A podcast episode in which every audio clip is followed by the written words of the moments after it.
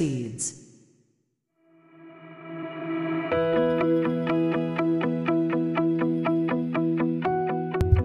皆さんこんにちは映像クリエイターのさくですクリエイターを目指すあなたに毎日一つクリエイティブの種を届けるラジオクリエイターズシード今日もよろしくお願いしますはいということで本日は9月の9日土曜日となりました、えーいかがお過ごしでしょうか週末ですえーこちら神奈川県湘南になりますけれども本日も曇っておりまして時々雨が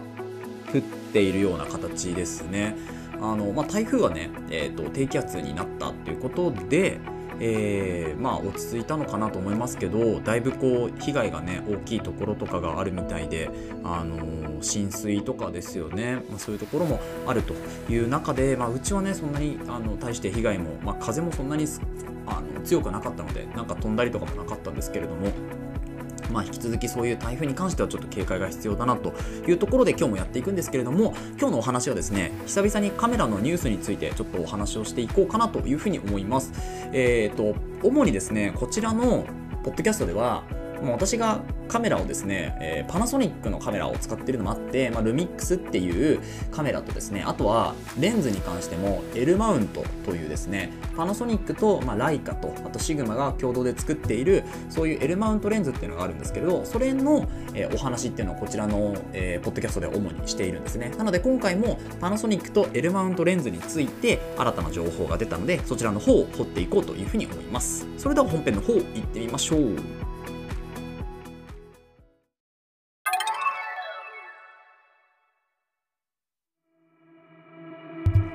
はい、ということで本日はカメラニュースパナソニックと L マウントレンズについてのお話ということで、えーまずですね1本目がパナソニックの新型カメラのお話。で2本目がシグマから新たな L マウントレンズが出るっていう話ですね。そして最後3本立てとなっておりまして3つ目がま最近気になっているカメラっていうところで、まここはまあ余談的に聞いていただければいいかなというふうに思うんですけれどもまず1本目のですねえーっとパナソニックの新しいカメラのお話をしていきましょう。まずですね、ねえーっとこれ発表されたのが結構前なんですけれども、えーっと今月の7日に、まあ、正式に画像というか、えーモーションとして画像が動画が出てきたんですけれどその話はね結構前からも出てるんですよね、えー、ルミックス G92 のお話ですね。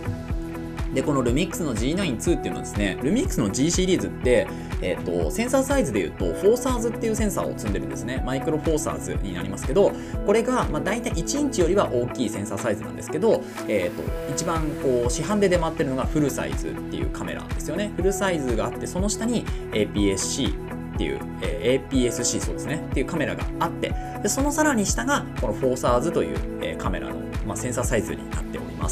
でそちらのカメラと、えーフルサイズの両方フォーサーズとフルサイズの、まあ、2つを展開しているのが、まあ、パナソニックとかあと、えっと、オリンパスはフォーサーズかななんですけれども、まあ、今回そのルミックス G92 が発表になる。でこれがですね9月の12日来週の火曜日ですかねに発表になるというところになっております。でえー、とこのセプテンバー、えー、と12なので9月の12日10時からですね、えー発表があると。でロンドンでは AM3 時からありますよっていう話が出ておりまして、まあ、この G92 ですねどういうものを積んでくるかっていうところなんですけれども、まあ、増面位操作ですよね。フォーカス、えーオートフォーカスになりますけど、まあ増面位操作は積んでくるんだろうと。いうところですよね。であとはですね、まあ、詳細がやっぱり出ていないので、えーその他はですねこう実際に9月12日に発表になったらですねこのポッドキャストでも、えー追記のニュースをしていこうかなというふうに思うんですけれどもまずこのマイクロフォーサーズルミックス G92 が発表になったよと。G9 も2もですねあ G92 じゃないですね。G9 も、まあ、相当いいカメラと、まあ、フラグシップ機 G シリーズのまフラグシップ機として G9 っていうのがあるわけですけど相当いいカメラ。なわけですよね。で、値段もですね、えっと、レンズ込みで20万いくかいかないかぐらいのものになっております。なので、相当こう、まあ、格安というかね、今やっぱりカメラっていうのは本当に高く、どんどん値上げ値上げでなってきてますけど、やっぱこのパナソニックのカメラ、まあ、OM もそうですけど、カメラは本当にこう、手頃な値段で、えー体感することができるなというふうに思います。なのであの皆さんもぜひですねこのルミックス G9 いくらになるかわからないですけどまあでも25万30万はねいかない気がするんですよね。25万ぐらいでこうレンズ込みキットレンズですよね。になるかなと私は思っておりますが皆さんいかがでしょうか。はい。そんな形で9月12日を待ちましょうというところがまず1本目のお話ですね。そして、えー、と2本目のお話はですねなんとシグマから新しいレンズが出まして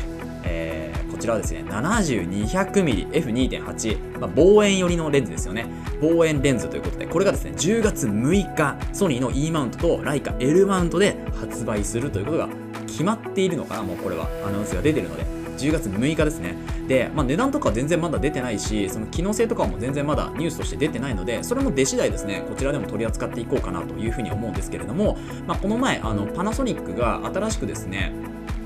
新しいこう L マントの望遠というか L マントのレンズを展開していくっていう形で多分1本目がこの7200の F2.8 の望遠なのかなと。だから S プロと比べてどうかっていうところが結構こう鍵を握ってくるものになるかなと思うんですけどまあ買いたいですよね。売れるでしょうねこのレンズは。でもちろんシグマから出てるレンズで多分 S プロの値段は超えない気もするんですよね。逆に言うと S プロより性能としてはもしかしたら低いけれども手軽な値段で、え 7200F2.8 第3ゲーズが楽しめるよというようなところで来てくれると嬉しいなというふうに個人的には思ってるんですよね。なのでここも、えーと、詳しい情報出次第またこちらでも取り扱っていこうかなというふうに思います。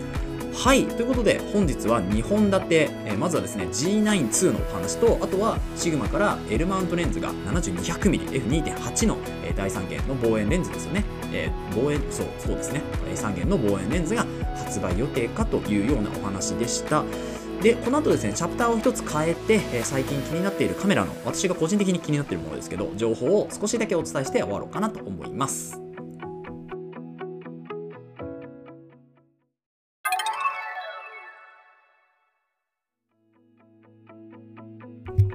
はい。ということで、えー、ここから雑談というか余談になりますけれども、あの、最近気になっているカメラ、まあ、L マウントレンズをですね、こう集めて、集めてって言い方おかしいですけど、あの、増やしていく中で、えっ、ー、と、シグマのカメラがすごく気になってきていて、であのシグマ FP とか FPL っていうカメラがあるんですけど私が気になってるのはどっちかっていうとこのシグマ FPL の方なんですよねで FPL に関してはセンサーサイズはフルサイズを積んでいて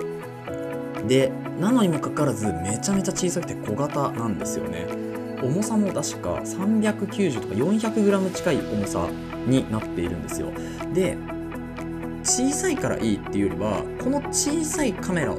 でっかくしていくっていうのをちょっとやりたいなと。であのー、まあ、要はリグを組むっていうところになるんですけれども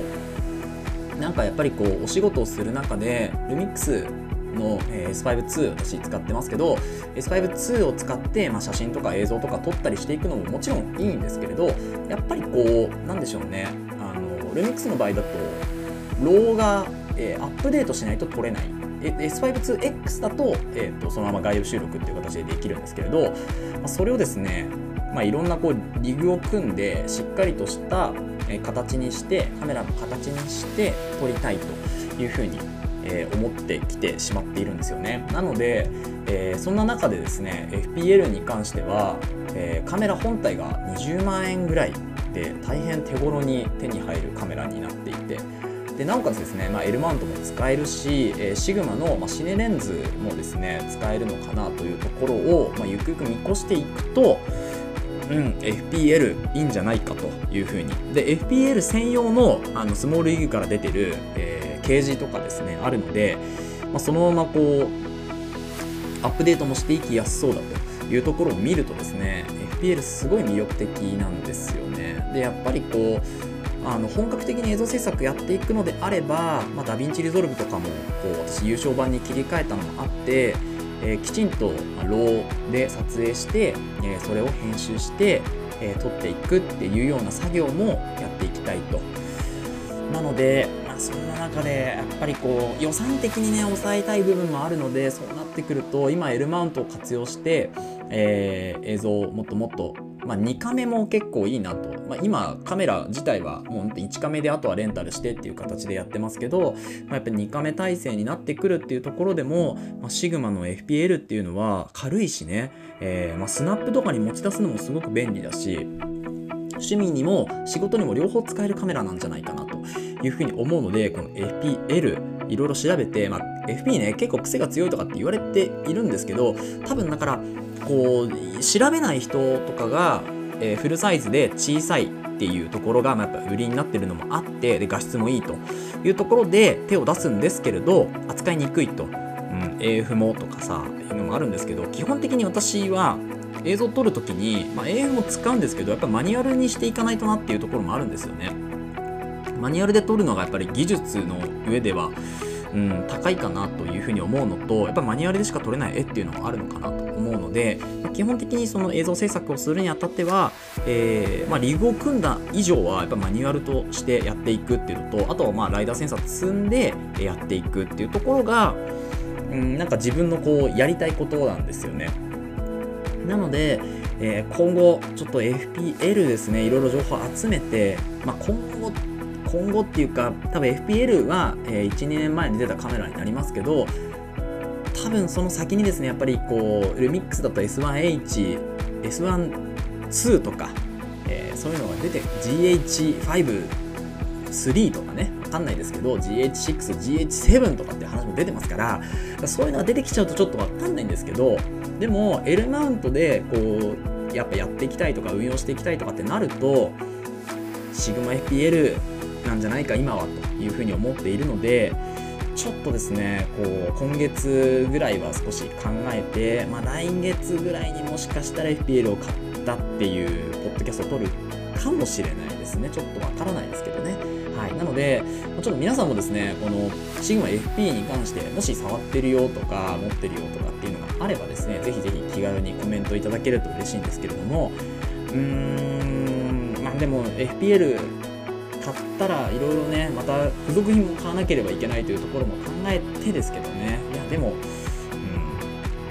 ん、ちょっと10月11月いろんな多分また年末に向けての発信情報とかもね情報発信とかもあるでしょうし